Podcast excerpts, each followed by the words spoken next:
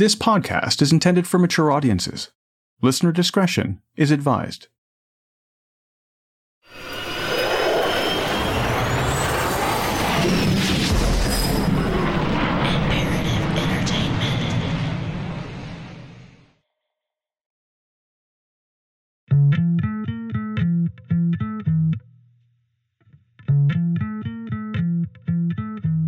It was a beautiful morning in Los Angeles, not unlike most mornings in that area of the West Coast. It was a Friday, the last day of the month, February 28, 1997. The end of the month meant that it was payday, and a lot of people would be heading to their banks to deposit paychecks. In the North Hollywood area of LA, the Bank of America, located along Laurel Canyon Boulevard, was open for business. They were short-staffed that morning, and by 9:15, the waiting line was growing. This branch was the largest in the area, and on payday, it was also the busiest. This meant that the bank would typically be holding a large amount of cash, something 26 year old Larry Phillips Jr. and 30 year old Emil Matasareanu were counting on. My name is Eric Crosby. Welcome to True.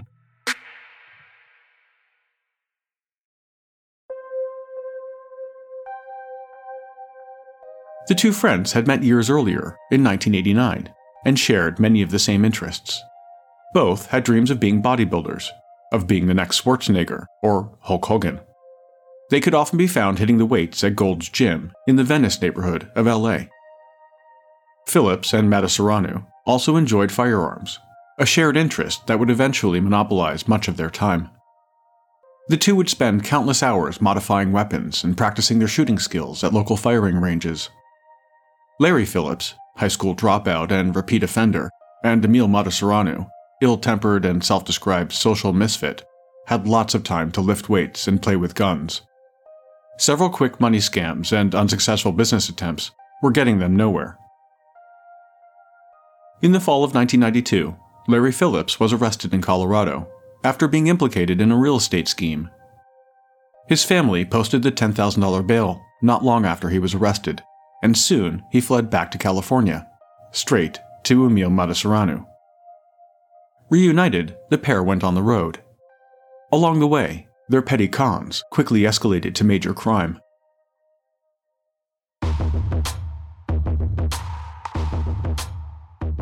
On July 20th, 1993, the men were in Littleton, Colorado, where they held up an armored truck. They got away with an undisclosed amount of cash, and no one was injured. Three months later, on October 29, 1993, Phillips and Matasareanu were pulled over just outside of LA for speeding. They were arrested after police found both carrying concealed weapons. The two were disarmed and taken into custody without incident. That may have been the worst of it had police not searched their car. In it, they found what can only be described as a military arsenal.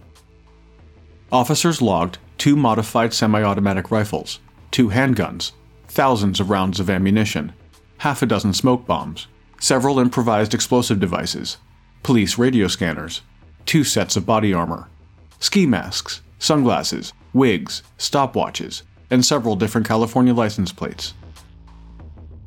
A long list of charges followed, including grand theft auto, concealing a loaded weapon, conspiracy to commit robbery, and unlawful weapons activity. Incredibly, the two avoided a harsh penalty after a plea deal that saw them sentenced to less than 100 days in jail, followed by five weeks of probation. By all accounts, Larry Phillips and Emil Matasareanu served their minimal time quietly. When they were released, they obtained a court order to have their weapons and other seized gear from the car returned. All items, with the exception of the explosives and the illegal firearms, were eventually given back. Finally, now the hunt is on for two suspects accused of robbing an armored Brinks truck. Just over a year after gaining their freedom, the pair robbed another armored truck, this time in their home city of LA. On Wednesday, June 14, 1995, 51 year old Brinks security officer Herman Cook was walking back to his truck after making a cash delivery. His partner, 53 year old Felipe Cortez, waited in the driver's seat as Cook neared the truck, Phillips and Matasareanu opened fire from behind a nearby wall, hitting the guard three times. Herman Cook staggered a few feet around the side of the armored vehicle before collapsing. The attack was so sudden that he didn't have time to draw his sidearm.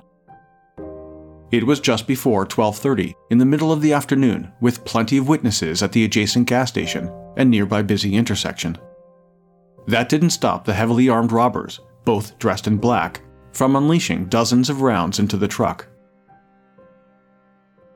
As one of the gunmen continued to fire rounds at the truck, the other ran over to grab the money. As he approached, Felipe Cortez fired two rounds directly at him. Cortez later reported that at least one of the shots struck the suspect square in the chest. But he claimed that the suspect didn't fall as expected. Instead, he staggered a little as the bullet seemed to simply bounce off. Investigators later concluded that the robber must have been wearing some type of body armor. Before taking off with the money bag, the gunman fired several more rounds at the truck piercing the armored cab and striking Cortez in the chest, face, and neck. He was hit a total of four times, but somehow survived the attack. Herman Cook, father of two, wasn't so fortunate. He was rushed to the hospital, where he died several hours later. Phillips and Matasareanu escaped with around $125,000. The brazen attack was not the first time an armored bank truck had been robbed, but the extreme firepower used to carry it out was incredibly unusual. Authorities investigating the robbery dubbed the pair the high incident bandits due to their use of military grade weapons and armor piercing ammunition. The witnesses described two massive men in ski masks and sunglasses, dressed in black. The physical description matched Phillips and Matasareanu, but once again, police were unable to make a positive ID. Several days after the incident, a $125,000 reward was offered for information on the suspects, but no arrests were ever made in the case. A year later, the pair became the main suspects in another Brinks truck robbery. On March 27, 1996, a security team of three was attacked as they made their rounds through LA. As the team neared an intersection, two bullets pierced the heavily reinforced glass window shield like it wasn't there. The first bullet hit the driver's side and ricocheted off the dashboard before lodging in the truck's roof. It was so close to hitting the driver that it reportedly destroyed the microphone handset he was holding in his right hand. The second bullet missed the driver's head by mere inches as it passed through the cab and through the steel plating of the truck's armored vault before hitting the floor. That's when the driver saw the Ford van heading right for them. A third shot shattered the mirror of the driver's side door. Another shot quickly followed, striking the driver's door again. This bullet hadn't gone through, though, as it was later found in the lock assembly. A second later, a fifth bullet struck just above the driver's door. As the 25,000 pound armored truck plowed ahead, the robbers quickly realized that they had lost the upper hand. They would never be able to stop the truck without stopping the driver, and that obviously had not gone as planned. They broke off the pursuit, abandoning the van in a nearby alley and setting it on fire to cover their tracks. The driver of the Brinks truck, now covered in blood from the exploding window shield and shrapnel, managed to get the truck to a safe location before climbing out and collapsing. He was taken to the hospital and released not long after. No one else was injured in that incident. When investigators found the burnt out shell of the van, they discovered a charred police scanner no charges were ever made, and the case was closed a few years later due to lack of evidence.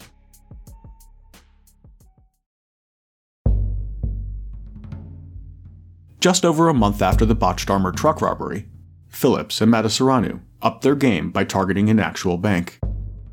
On May 2, 1996, the pair entered a Bank of America in the Van Nuys area of LA. Again, wearing dark clothes, body armor, ski masks, and sunglasses, they walked straight into the lobby. Matasareanu headed to the reinforced door separating the tellers and the vault area. As Phillips shouted for everyone to get on the floor, Matasareanu opened fire on the security door, spraying it with over 20 bullets. The door was designed for small arms fire, not high powered assault rifles. The AK 47 rounds easily shattered the armored divide, injuring two bank tellers who were hit with shards of glass and debris. Matasareanu kicked the door open and ordered the manager to open the vault. As he filled a large bag with stacks of bills, Larry Phillips was in the lobby stealing money from the terrified customers.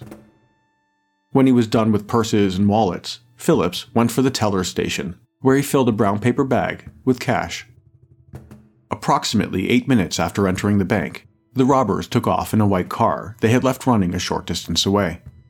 Breaking news police say the Bank of America was held up just after 10 this morning. Chopper 5 was over the scene as police searched the area for the bank robbery suspect. Several weeks after that, another Bank of America was robbed in almost exactly the same way. On March 31, 1996, the robbers stormed through the front doors, shot through the reinforced security door with a high caliber weapon, and forced entry to the vault. But something wasn't right. They had watched the bank for days and monitored the police scanner, so they were sure a large delivery of money had been made earlier that morning. So why wasn't it all there? What they didn't know was that because of the recent robberies, banks had taken the step of changing delivery times at the last moment. With a fraction of the cash they were expecting, in anger, Matasareanu fired a shot inside the vault. No one was injured, but those outside the vault thought for sure he had killed someone. Like the last robbery, eight minutes had passed by the time they made their getaway. But again, something wasn't right. In the rear view mirror, they could see it. They had a tail. As they drove their white Chevy at reckless speeds away from the crime scene, a man who had witnessed the robbers leaving the bank was in fast pursuit. In his gray Ford F 150, the citizen kept the chase going for over five minutes as the robbers sped through stop signs and zigzagged through town. But as the two vehicles approached an intersection, the man caught a clear view of the robbers' weapons. He also could see that they were still wearing masks. It was enough to make amend the pursuit. As the robbers blew through the next stop sign, he veered away. Last seen heading south, the robbers got away. The two heists over the last four weeks had made them over $1.5 million. But whether it was the money or the adrenaline rush, they wanted more. Their substantial firepower had so far been matched only by their incredible luck. But in less than a year, their good fortune as bank robbers was going to change in a big way. In less than a year, the country would be watching live coverage of one of the most unbelievable gun battles in US police history.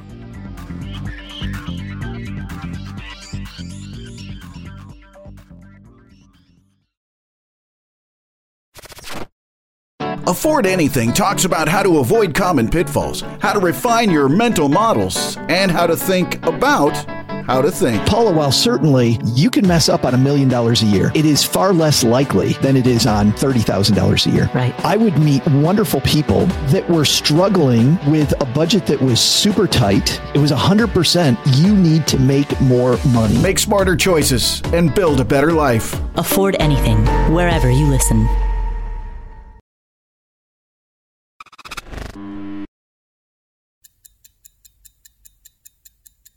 Larry Phillips and Emil Matasareanu set their stopwatches for eight minutes. Based on past experience, this is the amount of time they assumed it would take before police responded. The plan was the same as before a takeover style robbery, quick and loud. They were outside Bank of America Branch 384, sitting in a white 1987 Chevy sedan. The windows had been tinted, so no one could see that they were both wearing ski masks and covered in body armor. No one could see their assault weapons, or see when they popped barbiturates to calm their nerves. And when they emerged from the car at 9:17 a.m. on February 28, 1997, and headed for the entrance of the bank, no one could see that the next 45 minutes would rival a Hollywood movie. The two had parked the white Chevy in the north parking lot of the bank, thinking perhaps that it provided better escape routes than the south lot. As the masked figures approached the bank's north entrance, they didn't notice the police car out on patrol.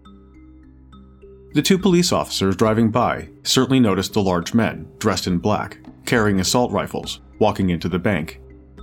The coincidence was extraordinary, as was the chain of events that followed.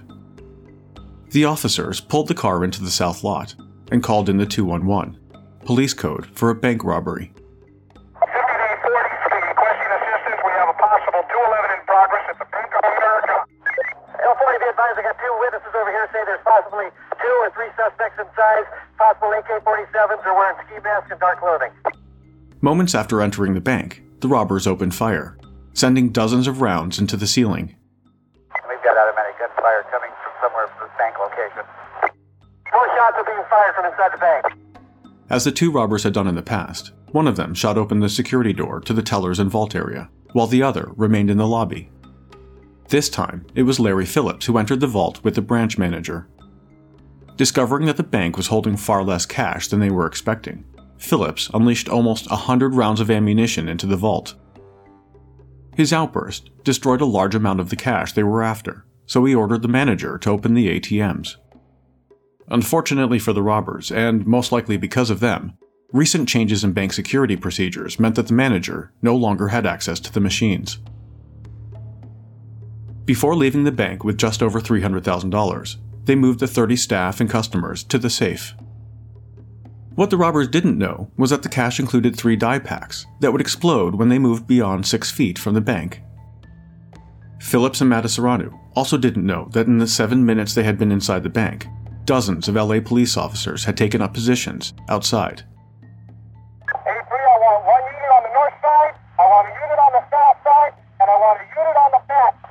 15839 is responding code 3 to Laurel Canyon north of Kittredge. 1583 wants a unit on the north side, on the south side, and on the rear. W73, we got the front of the bank covered. We don't think the suspects know we are here. They had every exit, intersection, and street covered. There was nowhere for the high incident bandits to go. Officers believed that once the pair realized they were surrounded, they would either give up, or, worst case, go back inside and take hostages. As we told you, uh, this has been a very fluid situation. It started at 9 o'clock this morning at the Bank of America in North Hollywood. But the criminal duo didn't take hostages, and they weren't about to surrender. At 9:24 a.m., Larry Phillips emerged from the north entrance, the same door the two had entered only minutes earlier. Be advised, I think somebody just came out of the uh, front door of the Bank of America. Unit advisors, unknown person has exited the bank. He quickly scanned the area, and according to reports, did not seem intimidated or shocked to see police waiting outside. But from his vantage point, experts believe that he may not have seen the additional units. He went back inside, before emerging again moments later. He stopped, but his hesitation lasted only a moment, before turning toward squad cars covering the intersection of Laurel Canyon Boulevard and Archwood Street.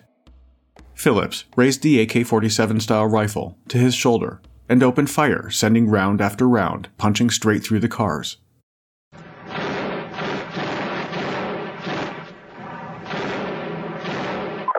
down.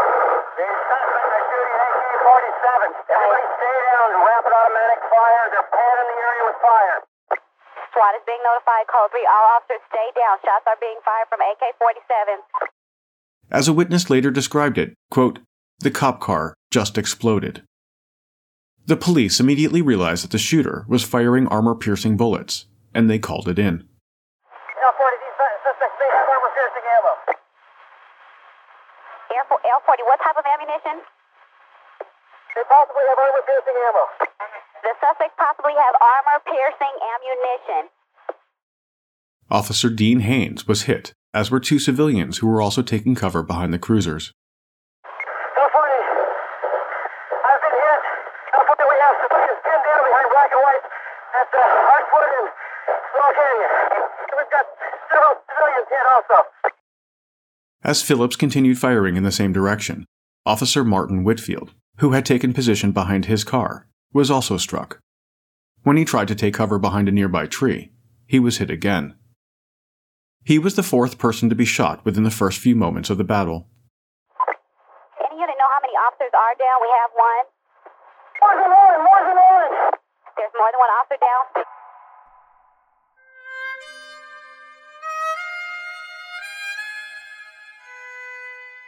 As the low impact bullets coming from police issued pistols bounced off his steel reinforced body armor, Phillips turned his attention to the police directly across the street. Two officers and two detectives had taken position behind a kiosk in the parking lot of a shopping mall. Officer James Zaboravan, at the time the only one at the scene with a shotgun, leaned out from the side of the kiosk and fired. The shot was a direct hit. Expecting Larry Phillips to collapse, he was horrified to see him stumble a bit before regaining his posture. A moment later, bullets began ripping through the thin walls of the kiosk as he sprayed the area. Officer Zaboravan was struck twice as he tried to shield the others, his bulletproof vest offering little protection against the armor piercing ammunition. Now we have an officer down at the southwest corner of uh, Kittredge and Laurel Canyon. Shots are still being fired. The officers down southwest corner, Kittredge and Laurel Canyon. Injured, but able to run, Zaboravan, helped by one of the detectives, ran the short distance to the mall, where he spotted a dentist office. As they ran inside to safety, the glass door was shattered by gunfire. The dentist, who had been watching the gun battle unfold, treated the officer until medical help arrived. An absolutely incredible scene from this botched bank robbery. Firefighting it out with police officers Police behind have him. asked that you please stay inside if you're there, anywhere near this area. It was 9:28 a.m., and Emil Matasareanu, who had been inside the bank until now, emerged from the south exit. He took aim across the street at the officer and the detective, who had also run out from behind the kiosk seconds earlier. They had taken cover behind some parked cars, not far from the now bullet-riddled shack. A moment later, they would both be hit during the barrage of bullets. When the robbers went back inside the bank a minute later to get the money, officers used the break in gunfire to drive in and pick up the injured officer and detective. Suspects are inside of the bank. They're requesting a recovery unit to pick up the officer. 15040 and one other, officer is down. Oh, yeah, this is citywide tack alert. We are now on tack alert due to an unusual occurrence in North Hollywood Division. A citywide tack alert. We are now on tack alert. At 9:30 a.m., Phillips and Matasareanu exited the bank again, this time with a bag of cash in tow. They walked casually toward the getaway car, still parked in the north lot. The suspects are exiting the bank on the north side of the building, armed with AK-47s, wearing heavy body armor. Police continued firing with their pistols and shotguns, doing little to penetrate their modified body armor. As Larry Phillips approached their white Chevy sedan, he opened the trunk and retrieved more ammunition and weapons. He then took aim at a news helicopter hovering above the dramatic scene, forcing it to climb. Air unit, keep your altitude. Shots are being fired. Phillips fired over 30 rounds at the chopper, presumably as a tactical move to keep from being followed as they made their escape. The suspect is shooting at our helicopter and the other helicopters. We are being shot at at this time. After several more minutes of exchanging gunfire with police, at 9:34, Matasareanu, now wounded by a couple of bullets to the upper leg, climbed into the driver's seat of the getaway car. Phillips remained outside, walking back and forth between parked cars, shooting at anything that moved. 15 level 10, I'm requesting SWAT respond to this location, requesting ETA for SWAT. With the SWAT team still minutes away, police at the scene knew their weapons were useless against the wraparound body armor. They knew there was a gun shop nearby, so pinned down officers put out a call for available units to ask for as many assault weapons as the shop had. To any unit that is available to go to B&B and pick up some weapons. They're requesting someone to go to B- BAD and pick up we- weapons. In the meantime, the robbers were making their slow getaway. In fact, it was a really slow getaway. At 9:41 a.m., Matasareanu backed out of the parking spot, while Phillips stood guard outside on the passenger's side. He casually returned police fire, but otherwise the two appeared to be in no rush to leave. I've never seen anything like this in all the time that I've been here in the city, and I've uh, I've seen quite a few bank robberies, and this is this is just absolutely unbelievable. Normally, they would be holed up inside the bank, but uh, this is just uh, completely brazen when they come out of that bank like that with no regard whatsoever, not only for their own own situation, but for anybody else. They're just randomly firing at anything in, in the area at all. In the area at all. In the area at all.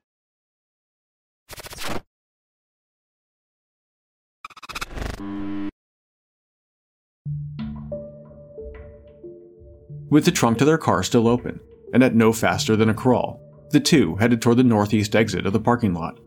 Phillips continued to provide cover fire as he walked alongside the getaway car. In the footage, police bullets can be seen ricocheting off his body armor. It's believed at this point he had sustained at least one gunshot injury. Authorities were desperate to stop the heavily armed robbers from bringing the battle to the residential neighborhood directly behind the bank. Hopefully, they don't go anywhere else, but uh, hopefully they can keep them pinned here and not allow them to get into any of the uh, homes in this particular area. But without better weapons, there was little they could do. With few choices, and in an effort to end the shooting, officers can be heard over the radio advising to let the car drive away. Innocent prospect vehicle, do not stop it. They've got automatic weapons. There's nothing we have that can stop them. There's no officers that should try to make a stop or try to stop these suspects. But as the getaway car reached the northeast exit of the parking lot, Phillips, who had been walking right along next to it, inexplicably separated. It was 9:53 a.m., over 40 minutes since the robbery began. Larry Phillips, still spraying the area with machine gun fire, ran out ahead of the getaway car. He turned east along Archwood Street, heading right into the residential area. The suspect is walking along east of the bank. He's just daring people to come after him. If they out 10 and somebody has a shot, take it. Suspect's head. One suspect is walking east of the bank. 15 L 10 advised if someone has a shot, take it. Then take it. This guy is not going down. He's got heavy body armor. Go for the head. The suspect has heavy body armor. Are firing at him, and he's not going down. As Matasareanu drove out of the parking lot a short distance behind, the SWAT team, which was now on scene in the south parking lot of the bank, was prioritizing the rescue of the wounded. Officer Martin Whitfield, who had been seriously injured early on and was still taking cover behind a tree, was not doing well. He was losing consciousness and needed help. The SWAT team commandeered a passing armored truck, hoping it would provide better protection than their squad cars. At the very least, it would have the space to hold the team while they collected the injured. Everyone stand by. There's an armored car coming in full of police officers. As the truck reached the cruisers in the intersection north of the bank, they discovered the two wounded civilians, still taking cover behind what remained of Officer Haynes's car. All of the injured, including Officer Whitfield, were loaded on the armored truck and rushed out of the kill zone. While the SWAT team was rescuing the injured, Larry Phillips, who by now had walked a couple of hundred feet along Archwood Street, stopped behind a parked tractor trailer. We've got one suspect driving the white vehicle eastbound from the north parking lot. We've got one suspect on foot. The suspect on foot is behind a long uh, trailer, truck trailer rig. It only took him a few seconds to attach a fresh 100 round magazine to his machine gun. Oh, wait a minute. We do have some activity. Here he is. He's right beside the truck, continuing to walk eastbound. Now, I don't know what happened to the person in the car, but uh, this guy is just continuing to walk. Oh, he's firing some more at the officers. And the officers are off to his right, to the right of your picture there, across the street. You can see two officers behind those two vehicles right there, and they're trying to uh, maintain their cover position so that uh, they can uh, stay away from the suspect's gunfire. But I cannot believe this guy is just continuing to uh, come out here and fire at the officers in this area. Matasareanu, still driving the car a short distance behind, appeared to give up on his partner and quickly drove past him. He stopped the car a short distance ahead before taking off again a few seconds later. Now we have this vehicle. What we thought was going to happen was that this vehicle was going to come up and try and pick up that suspect that we saw brandishing the AK 47, firing indiscriminately around at uh, police officers. Now alone, Phillips unleashed another barrage of automatic gunfire until a police bullet ripped through his left hand. Undeterred, he continued firing at police one handed, when a moment later, a malfunction caused his weapon to jam. Injured, exhausted, and now armed only with a 9mm handgun, Phillips emerged from behind the truck and continued to shoot at officers across the residential street. Police returned fire, their bullets bouncing off his armor, but the impacts were enough to make him drop his gun. Phillips got to one knee and picked up the weapon. He then stood straight up and put it under his chin. With no apparent escape, he pulled the trigger. One suspect down, but where had the other gone? You can see they've got that suspect down. Uh, he's been shot. That's one suspect in custody. We're looking for the white car, and we aren't sure exactly where that car went. It's not in the parking lot, and uh, what we understand is it might be moving down the streets, firing as it goes, but we aren't sure. We're still trying to locate that car, and until we do, uh, we'll keep searching around this area here and keep an eye out. But right now, this is, Archwood, Archwood, he's, uh, apparently he's uh, He's moved over to a street called Archwood. Matasareanu, who had been injured earlier in the upper leg, was still driving the getaway car east along Archwood. But police had shot out the tires, so he only made it a few blocks from the bank before he had to stop. He got out of the car on the passenger side and started shooting at nearby motorists. Be advised, the suspect in the white vehicle, is, he's out of the vehicle, he's shooting at civilians. The suspect is out of the vehicle shooting at civilians.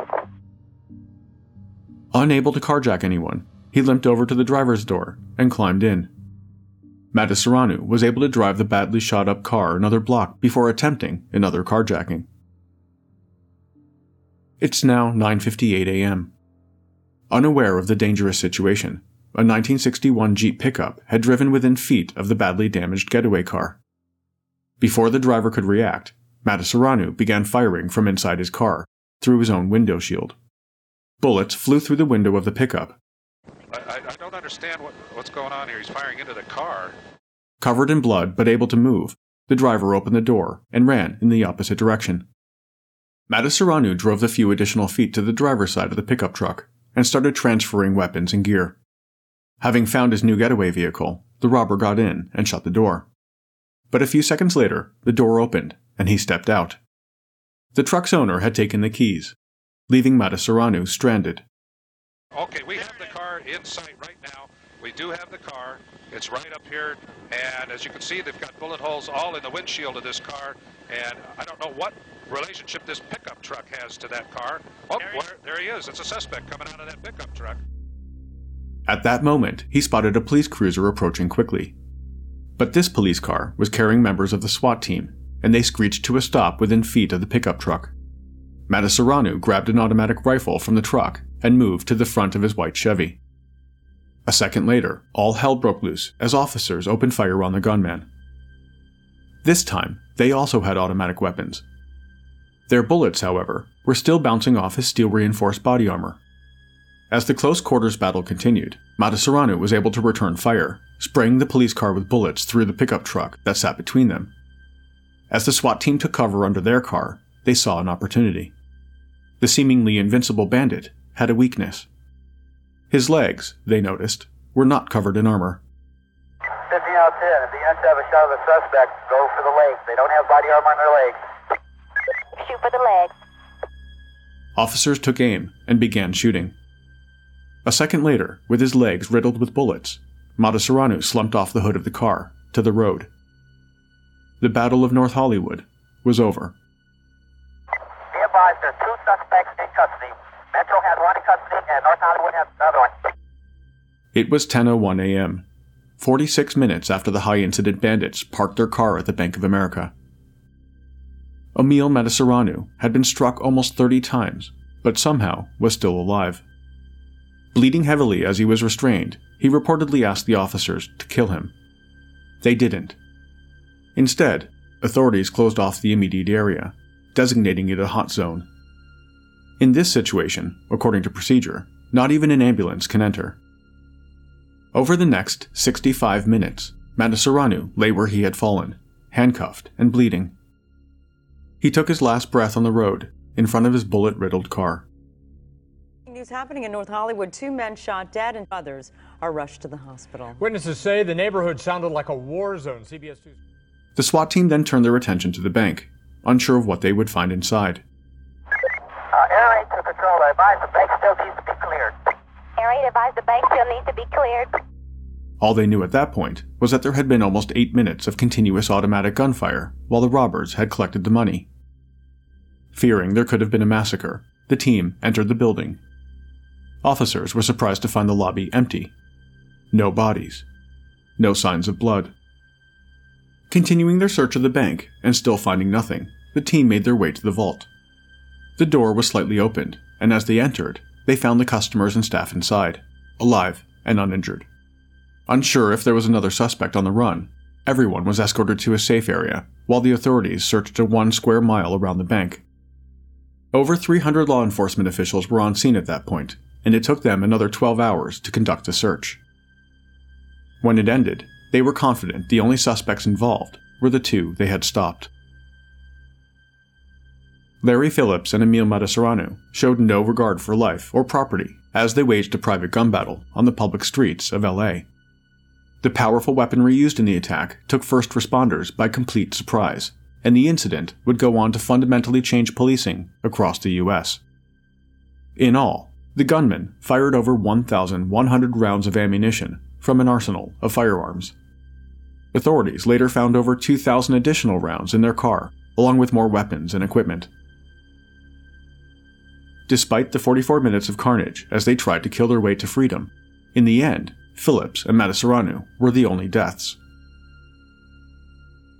The Battle of North Hollywood could have easily been mistaken for a scene straight out of a Hollywood movie, and in a strange twist, it kind of was. When investigators raided the suspect's home, they discovered a movie in the video player. It was the 1995 blockbuster Heat, starring Al Pacino and Robert De Niro. In the movie, a gang of bank robbers uses military weaponry against an outmatched police force.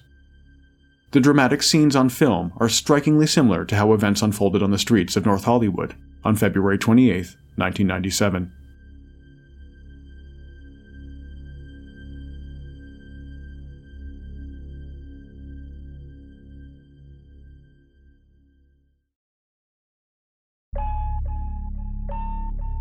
True is a production of Imperative Entertainment. This episode of True was researched and written by me. The executive producer is Jason Hoke of Imperative Entertainment. Cover art and design was created by Jenna Sullivan. True was created and is produced by me. Comments? Questions? Get a hold of us at podcasts at imperativeentertainment.com. A huge thanks for listening and for all of your amazing reviews and ratings.